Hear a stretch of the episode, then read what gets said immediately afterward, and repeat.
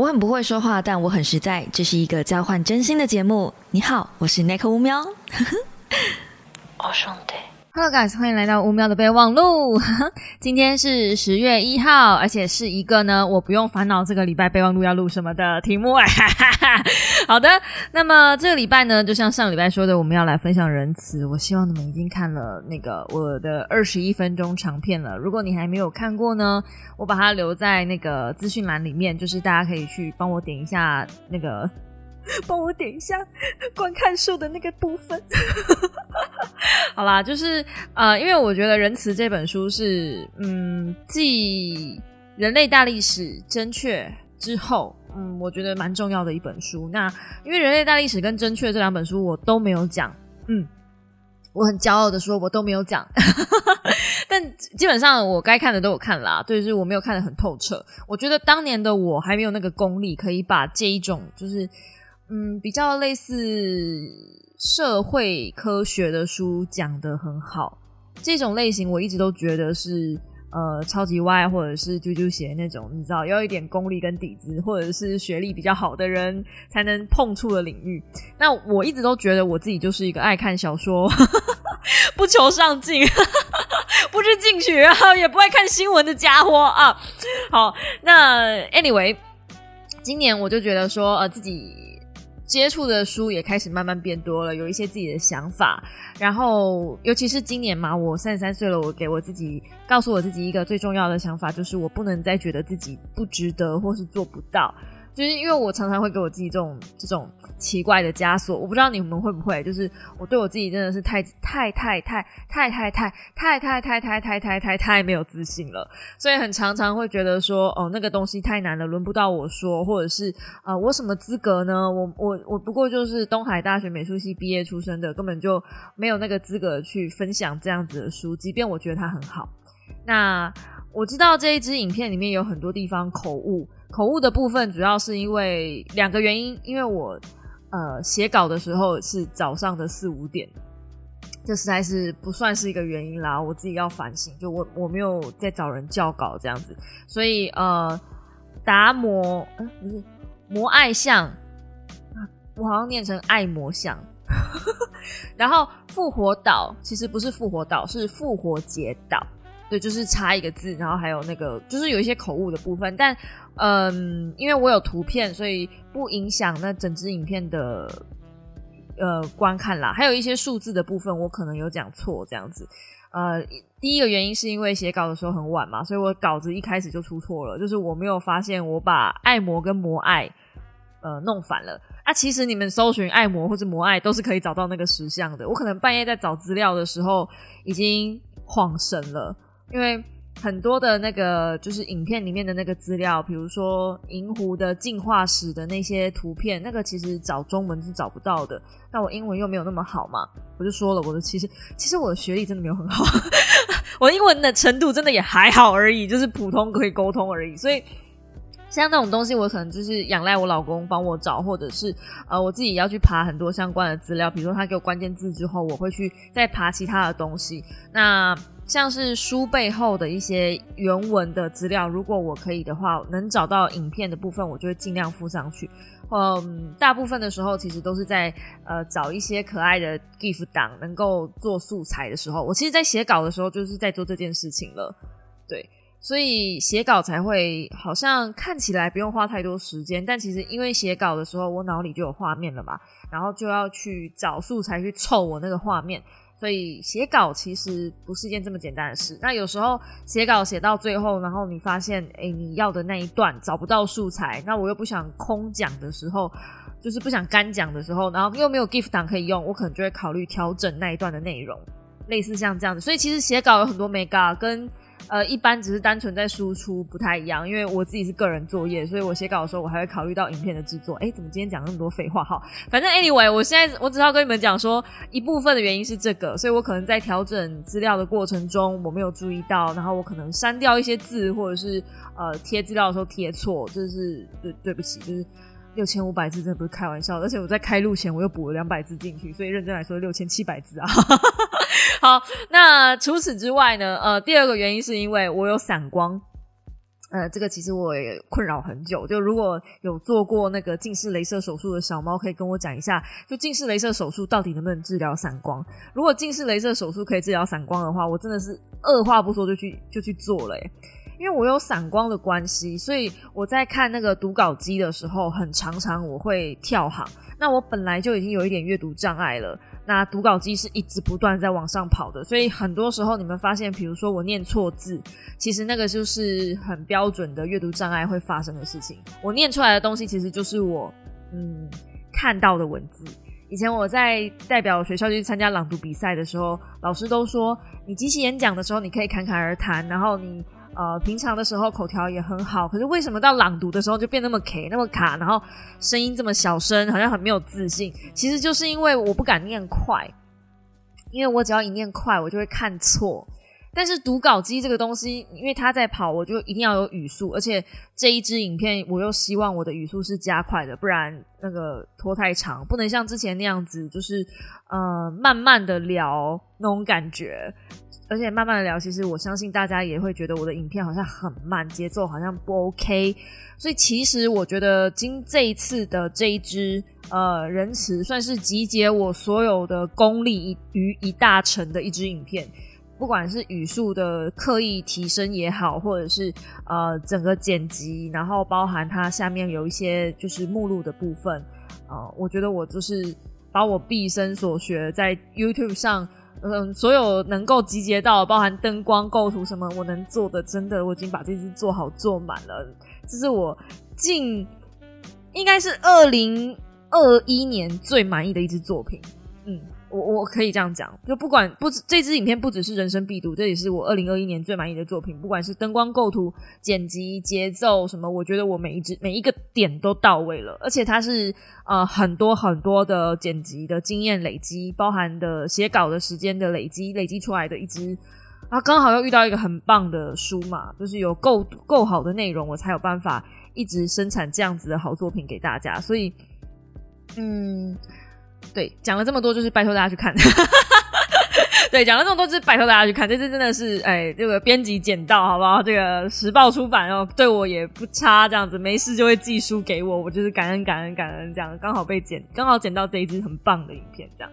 其实还有另外一本书，最近有很多本我觉得都还不错的人生必读，像是之前推荐的那个《欢迎光临梦境百货》，就是虽然是偏偏小说类的，但是它是我我选的二零二一年小说。呃，必读的一本这样子。如果你要看小说的话，就是这个是你好选择。这样，那仁慈就会是我觉得我在社会科学，这这本应该算社会科学类吧的这这个分类里面挑的一本。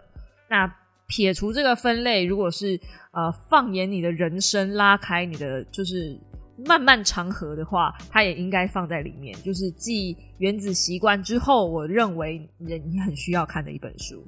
人人都需要看的一本书。很久以前，我会喜欢推荐《失控的同理心》啊，那本我也没有讲。哎，其实我应该要讲的，但是，嗯，那本我觉得就比较写的稍微硬一点点。嗯，跟仁慈的笔调比起来的话，我更喜欢仁慈的笔调。其实我是一个很喜欢在夸胡，就作者在就是写了一些东西之后，然后后面再刮胡写一些他自己的。吐槽或者是新的感想，我觉得那样很贴心、很贴切、很人性，因为这才是跟人沟通、现代人跟人沟通的方式，不是那种硬硬的，然后死死的，或者在上课的那种感觉。因为大家对于书的理解都是一些比较有点距离嘛，好像看书我就一定要获得什么知识，我今天就是要来学习成长的，我今天就是要嗯，你知道好像看一本书我还要先熏香净身，不用不用不用，真的不用，就是我们也是可以很轻松的吸收一些有营养的东西。那仁慈给我的感觉一直就是一本这样的书籍。我还会很这么这么推仁慈的一个部分，是因为我非常喜欢作者，他其实有脉络的把自己怎么样呃去考究他这一些论点的过程写出来。他不是单纯的告诉你说，嗯，今天人就是为善，或者是人就是为恶。他其实要展现的是人性很复杂的一面，并且他希望大家去选择人性比较善良的那一面。嗯，因为呃，我的 YouTube 标题下就是你相不相信人性本善，所以很多人都会以为这本书就是只在讲宣扬人性本善的这件事情。当然，某一部分是没有错，因为它要呈现的是这个区块。但作者有没有完全锁死说没有没有人就是没有恶的成分呢？当然不可能，就是人是很复杂的动物。我们今天决定一个选择的时候，其实很多时候都是因为立场的不同，才会有不同的想法跟。不一样处理事情的方式跟方法，嗯，举一个最简单的例子好了。如果假设今天是一个职业妇女，嗯，然后他回到家可能就比较累了，所以他可能会选择一些比较快速方便的方式去解决晚餐，比如说可能会去看一些，我不知道你们有没有看过那种节目。创意料理有一些料理，就是它里面因为已经有盐、已经有奶油、已经有什么，所以他就会选择用那个东西去替代一些比较复杂的料理方式，或者是他就直接微波加热。当然，我是不想讲这个词啦，对。但是我有一些妇女是这样子会选择去解决一餐的，那这是因为她的立场，她已经很忙而且很累，她很想好好休息，同时也是想要快速的把嗯大家都安顿好。但是如果今天是爸爸的立场，他可能会觉得说，怎么小孩子一天到晚晚餐都在吃这些，就是啊，你知道外食，或者是都在吃这一些创意料理什么的，怎么都没有营养，或者是怎么都没有顾到三餐？你身为一个母亲，怎么会都没有煮饭？我觉得这个是在家庭里面最常出现的立场分歧，而且是我能想到的最贴近大家的，因为我的生活环境现在已经跟。一般人脱离很远了，我想应该没有一个人跟我的家庭状况是一样的。如果你们有任何一个人跟我的家庭状况是一样的，这个我呃，我们抱在一起先哭个三十秒好了，因为我的这个状况真的不是一般人能够承受的。对，所以嗯，我觉得我在举例的过程中，尤其是最近这半年。可能会变得非常超脱，因为我都是想办法去想我以前的生活有什么样的例子可以更贴近大家，能够比较让你们比较好懂。这样，那我能够举出的例子最简单的立场分别就是这样子，爸爸妈妈的立场不一样，所以嗯，可能就会对同一件事情，比如说吃晚餐，晚餐吃什么这么简单的一件事情，可能就会大吵架，或者是呃啊，我举一个更好的例子好了，真实案例。以前我妈跟我说，她希望我每一科要考一百分，嗯，她希望我考一百分，可是因为那时候是小学一年级吧，小学一年级要拿一百分，对一个小学一年级的人来说，理论上应该不会是一件太难的事情。理论上，OK，好，所以他告诉我说：“妹妹，你要拿一百分啊，你至少要拿九十分啊，你要以一百分为目标啊，这是所有的家长的期许。”对，但是我爸对于我的期许呢，也是一百分。他觉得国英数 加起来有一百分就好了，因为他觉得小学嘛，那个又不算什么，那都很简单，随便考考就好了，那不是什么很重要的事情。你可以看到，就是我爸跟我妈对于我的教育就有很大的分歧，所以他们在这件事情上其实也有。我记得啦，也有过嗯不太舒服的一些争执，但后来就是很明显的，我爸这个理论是错的，所以就被我阿妈骂跑了这样。对，但我爸基本上就觉得是女孩子只要长得漂亮，反正将来就等嫁人就好了。嗯，我爸是一个非常杀猪主义的事情，这个以后我们有机会再来聊。好的，那今天我们是要聊仁慈。对，呃，如果你觉得我的 YouTube 废话已经够多了，那你会发现我的 Podcast 废话更多。对，那支影片下面有很多人说啊，就是废话好多，哦，那明明就五分钟可以讲完的东西，为什么要拉到那么久呢？这些废话在有助于帮助你消化。废话就像是呃一段对话里面的 cheese。我不晓得大家有没有能够理解这个概念，就是啊，废话就像是炖饭里的 cheese，就像是焗烤上面的那一层焗烤，就像是嗯奶昔上面的那一层泡泡，嗯，奶盖上面的那层浮游生物，奶盖上面浮游生物，等下有点可怕，奶盖上面的那一层盐巴，嗯，对对对对对之类的，或者是嗯拿铁上面的拉花，你没有废话，你也不会怎么样。但有了之后，你会觉得这些东西好好吃哦，能够顺利吃下去，这就是废话的存在必要性。OK，好，那结束了废话之后呢，我们来讲我今天要分享的就是呃仁慈的最后一个部分。最后，我很推荐这本书的一个很重要的原因，除了作者会啊告诉你他的脉络，怎么怎么去想事情，怎么去啊找这些资料，然后怎么去嗯分享他的概念以外，就是我觉得你可以借由这个方面去学习作者怎么样传达一个论述给一个没有那么想相信这件事情的人。嗯啊，我再再让我废话一下下。就是作者今天他要面对的一群大众是，呃，尤其是很大众哦，不是只有我们中文市场的人而已。这本书目前已经翻译了日文跟韩文啊，我目前看到的除了原文英文以外，有日文跟韩文。那我想应该其他国家的语言是陆续增加中。那相信人性本恶的事情的这件事情其实是偏多的，就是对于人性都保持悲观的人其实是偏多的。因为大家都觉得自己生活的苦哈哈的嘛，嗯，然后加上大家都看到大环境其实也是不好的，所以就会把自己的生活很苦跟大环境做一个连结，认为我现在生活很苦，因为大环境不好。但事实上，大环境没有不好，你生活很苦跟大环境其实一点关系都没有。那之所为什么大家要这样让你认为呢？为什么这个这个社会为什么要这样让你认为呢？这个我之后在其他本书的时候可以跟大家详细聊聊。但是你要相信，大环境真的没有那么差。你生活过得这么苦，是因为好了，我简单聊一下好了。资本主义高阶的，就是在顶上层的人，因为已经把资源拿完了。这跟肉燥主义其实有一点点像，肉燥理论有一点点像。对，然后当我们呃越提倡斜杠，我们越提倡。把兴趣变成工作的时候，很可能你就会因为这样子丧失对于工作的兴趣、工作的热情，然后你就会呃陷入一个倦怠的概念，然后可能就会比较没有那么的有动力去面对你的人生，你会觉得你很累、很辛苦。对，但其实这些东西跟大环境一点关系都没有，大环境其实是慢慢在变好的。那我们要怎么样去呃看透这个真相呢？就是到底。事情的真相是什么？这个大环境呃的真相是什么？作者提供了十条他自己给他自己的规则。那其实这也是今天我想要分享给大家的。嗯，作者在这份写这本书的时候，因为他要面对的都是多数跟他意见不同的声音，所以他把脉络写得很清楚，他怎么思考的，以及他怎么样去看人性本善这件事情，或是人性应该是复杂的。我们在面对不同的立场，我们在呃做不同的决定的时候，我们要怎么样去呃尽量的去做善良的决定。那也因为是这样子的缘故，所以它的脉络写的非常清楚，我非常推荐大家去找来看。我已经强调第二次了，就是如果你今天要说服一个跟你想法不同的人，你要怎么样利用资料的方式，然后告诉他说我为什么会这么想，是因为我有这些资料，然后我去翻了什么样的书，以及我做了什么样的功课，最后我得到了今天这样的结论。这样子其实是蛮有一套，我觉得很有说服力啦。至少对于我来说，我是一个很容易被洗脑的人，所以我被话术了。你们就当我被话术了，OK？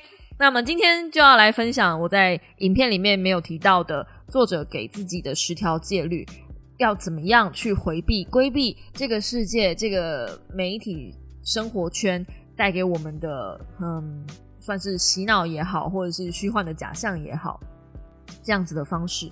那第一题呢？第一条呢是有疑虑的时候，假设最好的状况。其实第一条这个戒律非常难，非常难，因为大部分的时候，我们对于一个人，你不知道对方在想什么，然后有时候他可能对你做的一些呃没有那么友善的举动，我们通常都会往坏的地方想，或者是呃，当然有可能他这个举动就真的没有那么友善，或或可能比如说，嗯，长官今天脸很臭，可你也不知道为什么他脸很臭，他一进来看到你还才啧了一下，你不知道他做错了什么。这个时候，其实大部分的人都会呃往前跟自己的负面经验做连接。那这个是一个负面偏误，叫做啊他自己讲的，他说这个叫做负面偏误。其实，在第一章有提到，就是一个令人不愉快的评论会造成的印象，比十个赞美加起来还印象深刻。所以，大部分的人都会记得那些比较不太好的事情。那同时呢，又会可能会深陷一个叫做非对称回馈的牺牲品，陷入这个状况里面。一这个有点像是说，如果你今天被骗了一次，那你可能就会觉得，哦，那这世界上是不是所有的人都是这样子？比如说，我以前在法国的时候，曾经被法国人很粗暴的对待，只因为我讲英文，所以我到后来就一直觉得法国人对于讲英文的人真的很不友善。他的那个不友善，不是你实质的。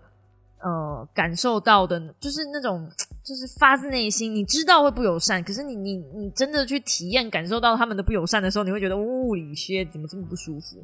可是事实上，我也只去过法国十天，而且我不是全部都待在法国，我可能只待在法国一个晚上，然后那一个晚上可能还是去 Subway 点，帮我爸点个 Subway，我用了很破的英文在那边跟他点 Subway。也有可能，因为那是晚上了，法国人不开到这么晚的。Subway 的店员比较脸比较臭，他比较没有耐心。可是对于我来说，因为那是一个很糟糕的体验，然后再加上隔天昨呃隔天吗？哎，我忘了。早上去罗浮宫，可能呃罗浮宫的警卫也很凶。对，因为我爸拿相机开闪光灯拍照，那是不行的。如果你有机会去罗浮宫的话，哎，现在好像不行。但如果你有机会去任何的美术馆，不能开闪光灯拍照。OK，好，就是。冷知识，哎，冷知识吗？小尝试哈。对，那借借由这样子的的经验，我可能会觉得说，法国人都很不友善诶，是因为我讲英文吗？这类是类似这样子的的偏差，所以你就决定，OK，好，那我以后就不去法国了。那这样子我错过了什么呢？我就错过了，嗯，很多可能以后去法国的机会。那他用他书中的状况是。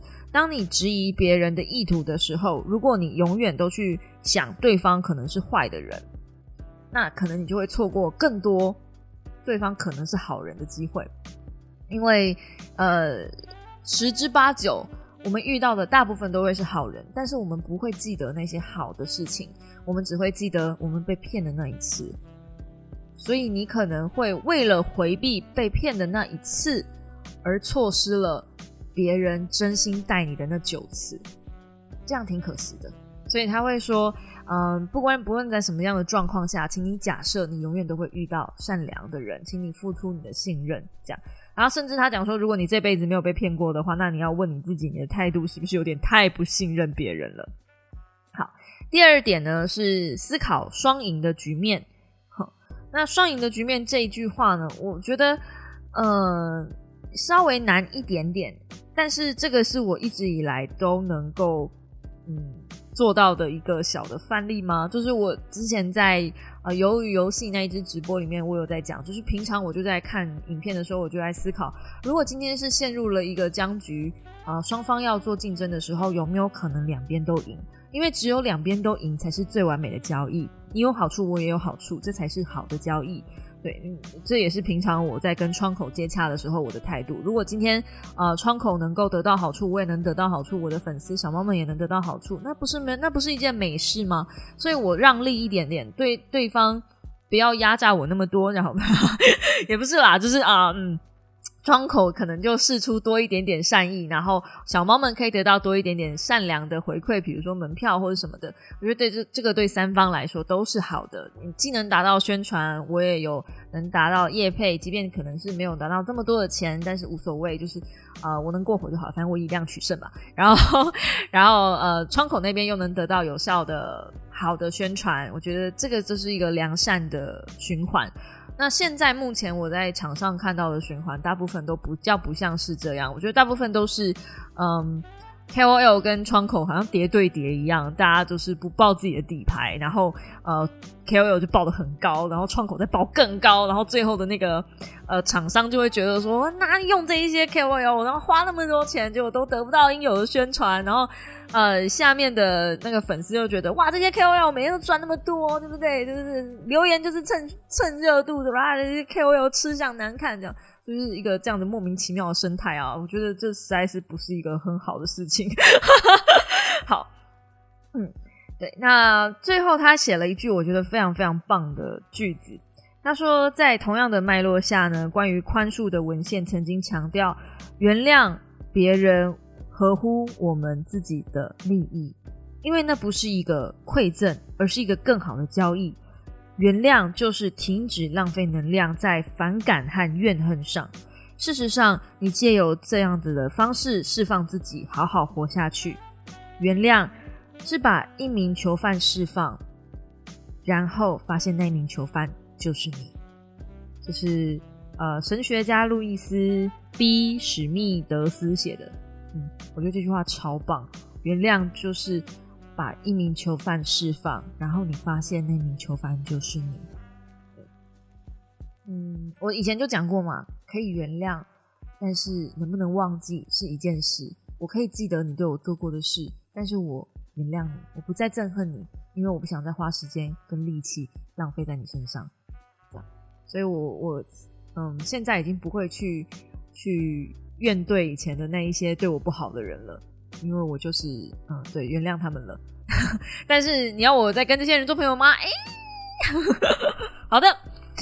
那么最后第三个呢是多问问题。嗯，多问问题这个呢，我觉得很很标准答案嘛，就是如果你不想要呃被媒体或是被一些某些资讯所限制的话，最简单的方式就是扩大你的视野，并且要尽量多角度的去问问题。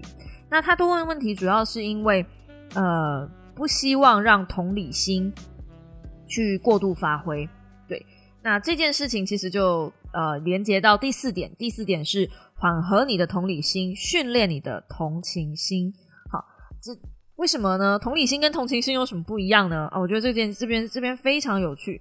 他举了一个讲了一个故事，我这边就不全讲了。不过大致上来说呢，就是他做找了一下，哎，不是他啦，就是找了哎那个谁，有一个佛教的僧侣，应该是很有名，但是我不认识他，叫做马迪厄里卡尔。嗯，他说，呃，他做了一些实验，找了一些神神经学家来。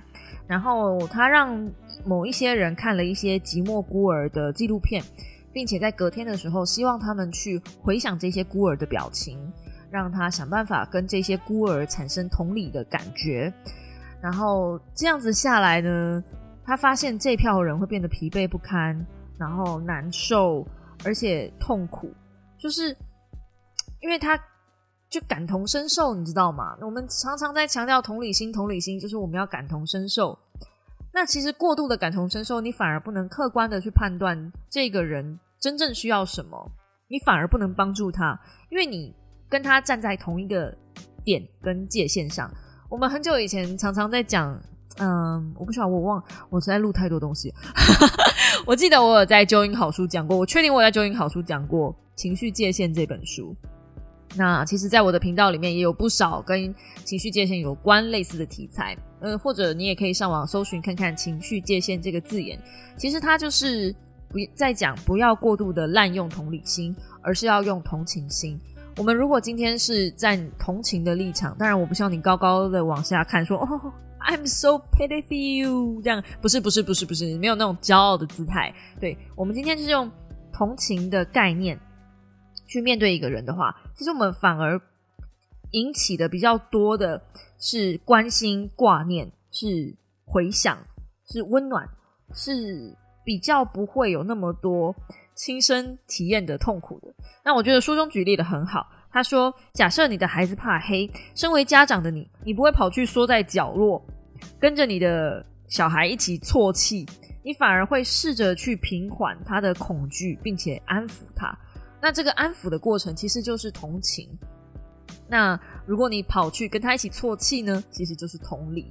你有感受一下这个中间的差异吗？就是你站的不要太里面，不要站的跟受害者太同一阵线，因为那会让你盲目，只看到受害者的视点。那如果你只看到受害者的视点，当然他永远都会是对的。好，那么第五点呢，是试着了解他人，就算不知道为何他有这样子的想法。嗯，这个其实非常非常的难，我觉得这个又更更，嗯，怎么讲，更难去练习了吧？因为这个地方需要非常大的理性的功能，而且要善于交际。但事实上呢，因为人本来就是善于交际的动物，可是因为我们过度善于交际，所以很多时候我们在发问、我们在跟人交流的时候，我们会用同理的立场会嗯。为了不，那叫什么？为了不让呃关系变得尴尬，所以很多时候我们会拐弯抹角的讲话。哦，你应该也有过这样子的经验吧？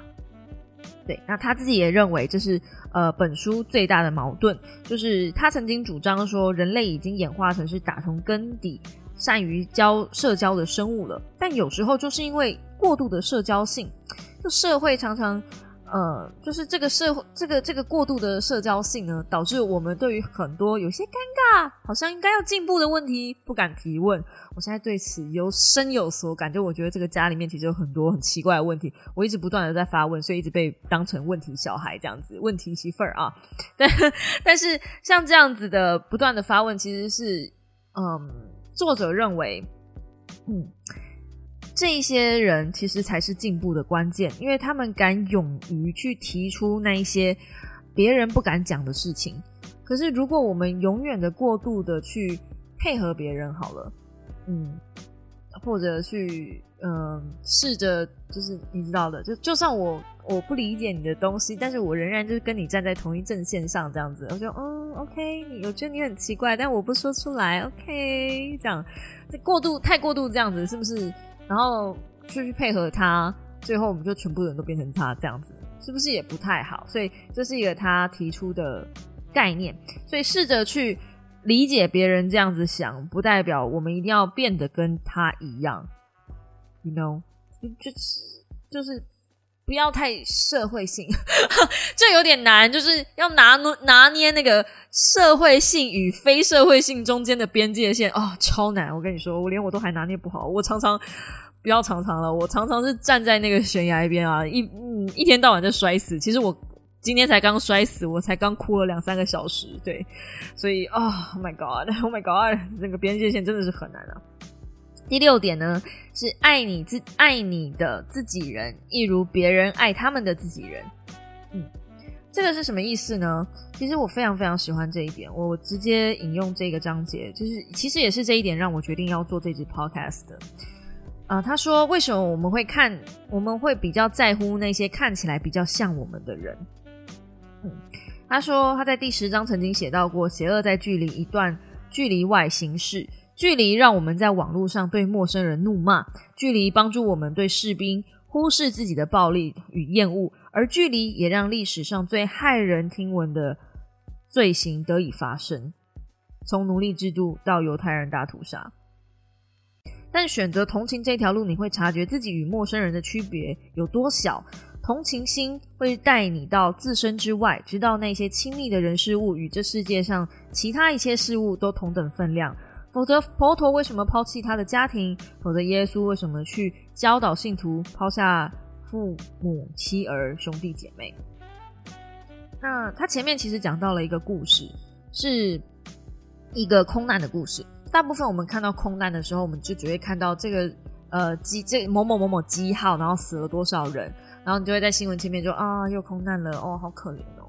可是你觉得你那个好可怜，就是真的发自内心觉得好可怜吗？你你有办法就是嗯，我不我不敢讲同理，你的同情有办法真的就是哦，真的我们是不是应该去做点什么？通常不会吧，通常我们大家都是转新闻哦，好可怜哦，捐赠物资哦，嗯，后来我叫跨麦这样。然后这时候同事就说：“哎，我们要捐赠物资，哎，我们要我们要捐款，募资捐款。你这个你有没有要捐个一两百、一千、两千？我们这个这个 team 就说大家拿一千块出来捐。然后这个时候你可能还会心不甘情不愿，哦，关我屁事！为什么莫名其妙要扣我一千块？因为薪水就够少了，莫名其妙这样，是不是？所以你的同情可能只停留在遥控器上而已，它没有延伸到更进阶。但这个时候他书中可能就是写说。”报道上讲了一篇故事，是上登机前有一对恋人，然后他们很恩爱，而且他们是就是一起坐飞机，然后才可能呃要飞去哪里，结果一起在飞机上殉难。那他们的故事因为很轰轰烈烈，所以就把他们的照片登机前的最后一刻，他们还拍自拍，然后发给他们的兄弟。他们没想到这一张照片就是他们的最后一张照片了。那兄那个他们的兄弟就把这张照片拿给。报道就是报纸，然后希望刊登的时候是一定要把他们的故事讲出来，他们的认、他们的相识啊，他们什么样的人啊，就是这些数字不是一些数字而已，这些罹难家属是真的有血有肉的人，所以要产生这样子的共鸣。那我觉得我会有对这一点有感而发，就是现在的人好像对于呃，不管是自媒体也好，还是嗯就讲 KOL 好了，好像对于我们这些人的同情心都变得非常非常少。就我才刚刚在那个呃龙龙跟老 K 的事件下，我在老 K 的那支影片下面留言，嗯，留什么我就不不多赘述了。反正我是不欣赏萨泰尔他们这一次的处理方式。那我本来也就没有很喜欢台湾的脱口秀演员，台湾的脱口秀演员能够让我喜欢的真的屈指可数，好吗？基本上我其实没有很喜欢看一些。屎尿屁鸡包的笑话，嗯，我是一个很爱开黄色黄腔的人，我承认，但是我会有分界线，而且我开我自己的玩笑也开到点为止啊，就是我觉得黄色笑话是有一个分界线的，一旦过了头之后，它就会变得恶心，而且它是一个非常非常容易恶心的东西，就像呃时尚产业，他们其实常常也会需要穿比较薄的料子的衣服。他们也会在拿捏所谓的色情跟时尚中间的那一条距离。那呃，我觉得黄色笑话就是很难拿捏恶心、不尊重跟呃，它是个笑话中间的那条分界线。嗯，我觉得台湾的目前台面上的脱口秀，哪怕就算是凯莉，我觉得都没有处理到非常好。对，所以呃，目前我比较喜欢的脱口秀演员，包含讲。那个叫什么？呃，于蹦兴业，我我我知道他们不是脱口秀。哎，鱼蹦还有吗？鱼蹦好像解散了。他们比较像是讲，嗯，哎，那个叫什么啊？啊，我忘了。日本的那个那种那种段子，对他们比较不像是脱口秀。呃，达康达康吗？也是我应该是我最喜欢的一个团体，可能没有之一了。就是这个类型的，他不是脱口秀演员，他们是我突然熊熊忘记。就是日本的一个站立喜剧啊，日本的站立喜剧。然后，嗯，在讲台湾的脱口秀演员的话，我觉得比较好的，嗯，龙龙真的是因为女生脱口秀演员比较少，所以龙我真的很喜欢龙龙龙。他之前还没有那么红的时候，我其实就有借用他的影片在我的频道里面，所以我算是真的很喜欢他。然后呢，我也很喜欢，像大可爱，我也很喜欢。我觉得他是少数能把色情跟就是 能拿捏的好色情的这个部分的一个演员，脱口秀演员。然后像还有一些嗯，萨泰尔里面某一些人，我觉得也还 OK。嗯，像乔瑟夫，我觉得就还不错。可是乔瑟夫，我很少看他讲黄色笑话，就是就是这样子。我觉得，哎，好了，讲这个就多了，但我要讲的这个是，嗯，我觉得很奇妙。大家可以，呃，没有看过这个人的本人，就可以恣意的去去评断一些人，去攻击或者是嗯去评论这个人吧。然后通常在留言的时候也都不会留一些口德。其实我觉得我自己在留言的时候，比如就算我很讨厌老 K 这个这个行为，我觉得就是很杀猪主义嘛，然后讲话没有分寸。那我也不会直接攻击他这个人，就是我会觉得说，哦，他就是没有品味。品味这件事情是一个很很，嗯，你要我觉得很主观啦。就是，呃，你要说用用香水有品味吗？然后邋遢什么的，就是那种感觉，you know，他是他，我觉得他就是没有品味，他是形容他没有没有 sense 这样而已。可是我没有攻击他说他这个人怎么样怎么样，但是就有些人会觉得说，哦，你现在来留言是不是来蹭啊？真的没有，就是。我真的没有在关注沙泰尔，你会觉得沙泰尔是很商业，然后对，就是这样，很商业。嗯，好，好，接着，嗯，呃，我们接着就是对啊，我怎么会讲到这里？反正呢，我只是要讲说，因为荧幕，因为因为呃键盘，因为我们已经跟这一些 KOL 有一个平台上的距离，所以我们都遗忘了，他们也都是人，我们也都是人。我们也会有喜怒哀乐，会有悲欢离合，就是、真的很多人都会忘记这件事情。当然，我相信啦，会听我 podcast 的你一定不会忘记，因为我的小猫是很有 sense 的。OK，好，那接着呢，第七点呢是避开新闻，这个应该讲到烂掉了吧？就为什么要避开新闻呢？因为他们就是重复不断的在讲一些呃放大重点，在讲一些呃我觉得没有那么真实的东西。最近不是有个新闻很恐怖吗？就是屏东的那个嗯。一个一个女店员，然后被一个男生攻击，然后挖眼睛跟挖鼻子，然后最后那女生可能会下失明，很可怕。那这个新闻，我其实是透过我妈妈跟我老公得知的。我其实，在写仁慈的段子的时候，有有，哎，不是段子，我在讲什么仁慈的稿子的时候，有一段是写说，我目前得知新闻的消息就是透过这两个人，很妙。他们两个都会跟我讲说，你知道最近发生什么了吗？你你有看今天的新闻吗？你一定没看，然后就跟我讲今天发生什么大事这样。所以我现在得到新闻的最直接的来源，就是透过我妈跟我老公。嗯，很棒，他们会帮我过滤一些很大很重要的事情，然后不重要的事情就不需要看了。这样，那很妙，你可以看这两个人的反应，我就可以大概知道今天看看新闻的人大概是什么反应。他们的反应都是一样的，他们说：“天哪，以后当以后谁敢去去叫别人要戴好口罩？以后谁还敢当超市店员？”对，可是我们凭良心说，对，超商的店员很常出事。好像啦，因为新闻都拍超商的店员不是时常被抢啊，不然就是今天发生这样子的事情嘛，就是莫遇到一些莫名其妙的事情，第一个出事的都是超商店员嘛，你们一定会这样觉得嘛？可你们知道台湾有多少超商吗？台湾有多少超商店员吗？如果你把它去算一下，这也不过就是大数据里面的其中一三四五六七八十二十件，可是新闻就是喜欢报这二十件呢，然后。可能以后，如果今天我没有这么，我不如果我今天不是这个思维，我可能以后会跟我的小朋友讲说，你不要去当超商店员，超商店员很可怕。超商店员，如果你要去当的话，也不要随便去叮咛人家要干嘛，你就让那个消费者做他们该做的事情就好了。对，你就离他们远远的，哦，不要随便去干涉人家，不要随便去击破，不然可能会被人家攻击。因为新闻就只拍这些啊。如果今天我去干涉一个人戴口罩，先生，麻烦请你把口罩戴好，可以吗？谢谢。然后那个先生不好意思的，就是哦，好不好意思，不好意思，然后把口罩拉起来。请问这会上新闻吗？不会嘛？可是这种事情发生几率高不高？相对你不觉得高一点吗？如果你今天真的要当一个鸡婆的人，走在路上去告诉一个人，请他把口罩戴好，你不觉得我说的这个状况发生几率会高一些些吗？还是你会觉得？没有，你今天只要走在路上去告诉别人你把口罩戴好，你就是会被挖眼睛，就是被挖鼻子，你眼睛就会失明。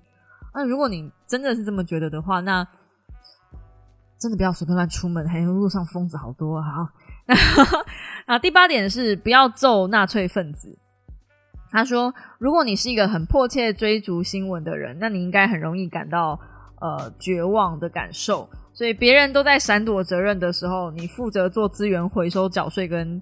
呃，缴钱给慈善团体有什么意义？对，这就是新闻带给你的。那如果你是这样的人，他是要告诉你说，不要试着就是只去看那一些东西，不要去恨那些东西，因为这会让你变得很愤世嫉俗。你会觉得这个世界就是没有好人，然后反正就不管怎么样，嗯。所以你要试着去分离，告诉自己说，这样子的资讯不是不是绝大部分，然后。不要去讨厌，不要去恨这一些人，不要去揍这一些人，因为就他这会让你变得跟他们没什么两样。OK，好，我我我都是总结哦。我先说，不要觉得我讲完，然后你就好像看完这本书了没有？这是都是我经过我自己的理解，然后才去整理的。那第九点呢是出柜，做善事不必羞愧。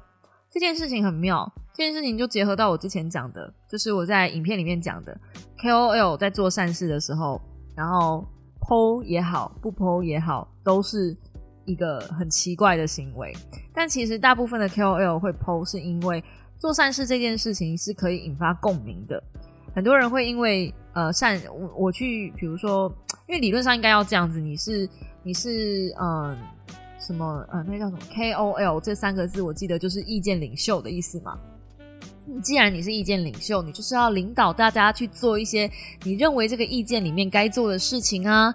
所以，如果今天我去做善事，理论上也是我在劝导大家去跟着我一起嘛。但是现在的社会风气比较像是，呃，猎巫吧。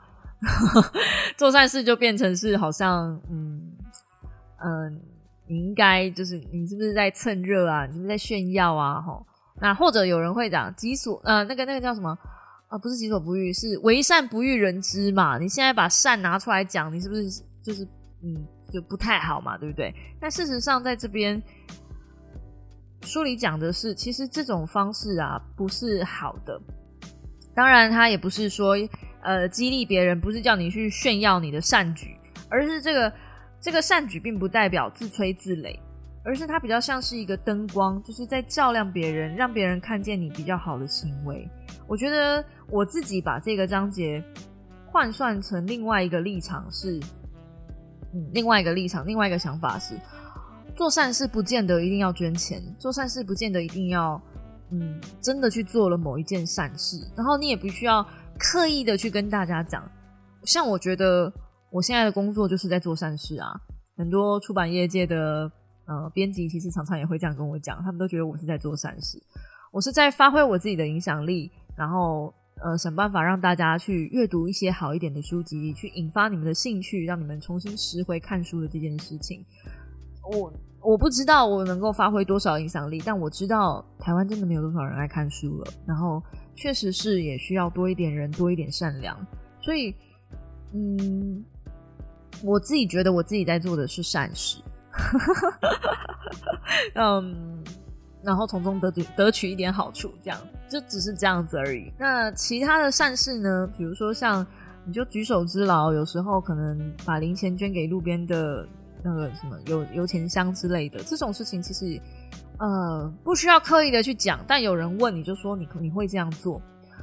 然后我妈妈来说好了，其实我妈很喜欢，就是看到路边有那种就是在卖口香糖的比较行动不便的朋友们，他他都会去丢个五十块、一百块，但是有时候看身上有多少零钱，他就会去丢，他觉得那样子是善事。那呃我婆婆呢，她会觉得。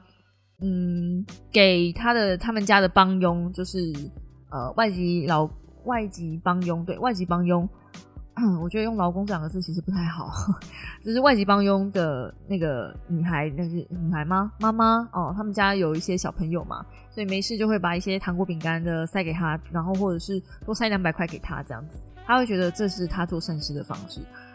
哎，每个人有每个人自己做善事的方式，我觉得。嗯，炫不炫耀无所谓，捐不捐钱不要紧，要重要的是你真的要去做一件你认为的善事，然后真的有帮助到某个谁，才是最重要的。嗯，我觉得啦，这是我自己的，我自己理解的这一点啊。当然，你也可以看书，看完之后我就 Nico 他其实不是这样讲，欢迎你也是，就是啊，对，如果是的话，你可以来啊，不是纠正我，就是分享你的心得跟感想，因为每个人面对解释的一本书的方式是不一样的。所以你才要自己去看呢，要不然我现在讲错了，你也不知道啊，是不是？好了，那最后一点呢，第十点呢，就是要切乎实际。就是最重要的守则，就是切乎实际。他说，如果我写这本书有什么企图的话，那就是改变现实主义这个词的用法，因为在当代中，现实主义者变成了愤世嫉俗者，听起来有一些悲观的感觉的人。但同样意思，不是说明了问题所在吗？事实上，不了解实际现况的。愤世嫉俗者，那事实上我们是活在 A 星球，是人们会十分想善待彼此的地方。所以实际一点，勇敢一点，诚实的面对你们的天性，交出你们的信任，在光天化日之下做好事，不要为了自己的慷慨宽容而羞年、修修年、修报、嗯，修年哈。一开始，人们可能会当你是天真好骗，但请记住，今日的天真想法，可能是明日的尝试。该要有新的现实主义了，该要有对人类有新的看法了。好，这是这一次我分享的这个仁慈。那我必须说，看完这本书对于我的人生有非常非常非常非常巨大的影响。就是我现在在看其他书的时候，我心里面都会想说：真的是这样吗？真的是这样吗？我觉得仁慈让我把其他本书都排他了，你知道吗？超可怕！这本书真的是让我看完了之后，我整个人都不好了，真的。就是我没有办法，因为我我下一本书就是我刚刚有微微提到的，我不知道你们有没有听到，就是呃，关于工作职场上，就是社会呃新那个叫什么？我们这个世代叫什么？千禧世代的工作倦怠感。对，就是我正在看的书。那。我其实就有很大的冲击，因为这那那一本书里面，它就是满满的负能量，翻开里面没有没有一页是正能量的。我上一本看仁慈是满满的正能量，然后下一本看一本负能量这么高的，你知道，我我真的我整个世界都不好了，我整个世界观都有一种充满着困惑，想说到底现在演哪一出？上一秒才跟我说这个世界其实没有问题啊，然后下一秒就跟我说没有，我们是 fucking hard，就是每一个人都是累得半死，这样我们不管怎么样工作都赚不到钱啊，这什么什么的。我我我是这么想的，我觉得这个世界上纵观局面一定是没有什么问题，但是锁在某个层面上来看的时候，一定是 something wrong。I think，不然不可能世界这么好，我们依然过得这么苦哈哈。就是世界这么好，我们依然就过得这么苦哈哈，一定是有某些资源掌掌握在某些人身上，而那些人没有释放下来，所以我们现在才会变成这样。肉造理论一定是有某种程度上。成是是事实的存在，所以才会变成这样。但是就因为这样，所以你要摒弃你的善良，我不这么觉得。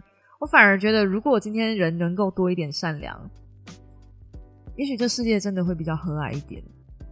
套一句基诺里维讲的话，我不想活在善良被当做缺点的世界，我也不想。曾经我也很反对善良，因为我觉得我善良了一辈子，我妈善良了一辈子，被人家当成。就是被人家这么的不善待，然后我善良了一辈子，我也是被人家当成 什么猪狗不如啊！我现在对，就是我试着，但即便如此，我仍然想试着善良。很多人都会，很多小猫都会跟我说：“有需要吗？有必要吗？你至于吗？你至于吗？你条件又不是不好。”就说家说说存款有存款，说身材有身材，带得出门，上得了床，进得了厨房，你到底干什么？对，但是我还是想善良一次，我还是想再努力一下，就是我还是想要再相信人一次，就一次，哪怕就算真的最后，嗯，我并没有像我的这份相信，就是没有。得到好的结果，我也会相信我妈跟我讲的。这现在的不幸，只是为你未来的幸福铺垫。现在的一些苦难，只是让未来下一份幸福变得更幸福。嗯，我相信，对，因为我会变得很知足，我会变得，哦，很容易满足。我相信，嗯，所以。我还是想要相信人性是善良的。我是现实主义者，但是我想相信，嗯，在下一个转角处就会是我的幸福。好啦，今天哦超级长哎，我不打算剪了。我每次都这样讲，对不对？我都不打算剪了。这就是我看完仁慈的一些心得感想，然后也是一个完完整整有 podcast 有。有贴文，有贴文吗？算是啦哈。有 podcast，有哎，有有那个那个 YouTube 影片哈。然后就是一个很完整的交代给大家这本书我的一些想法。那我已经尽量做到我的能力可及的完整了。如果有任何就是呃没有做好的地方呢，就请大家多多包涵。因为嗯，我还是有点没自信啊，就是做这类型的主题，就是。handle 这么难的书籍，我还是有点没太没有太多自信，但我已经试着去做挑战，而且我也觉得我就是这陆陆陆陆续续这几次，我觉得我有做的好一些些了。当然，也是希望大家给我鼓励跟支持，记得去看我的 YouTube 影片。讲了这么大一堆，还是要绕回来，对不对？好啦，那如果你喜欢我的 podcast 的呢，呃，请用订阅代替掌声。嗯，我还是喜欢这样子讲。那我的 podcast 呢，有 Apple Podcast、Spotify、KKBox、Song On、Spotify，嗯，都可以找到我。那喜欢我的 podcast，记得五星留言，然后订阅、按赞。啊，任何就是你知道可以做的，比如说分享啦，如果你愿意的话，就是你知道你可以发在 IG 上，然后 take me 啊，我是非常非常乐意你们做这样子的事情的。那只要你们有 take 我，我都会帮你们转发，这样子就是炫耀一下，也有人会 take 我。好的，那我们就下一支五秒的备忘录时间再见喽，大家拜拜。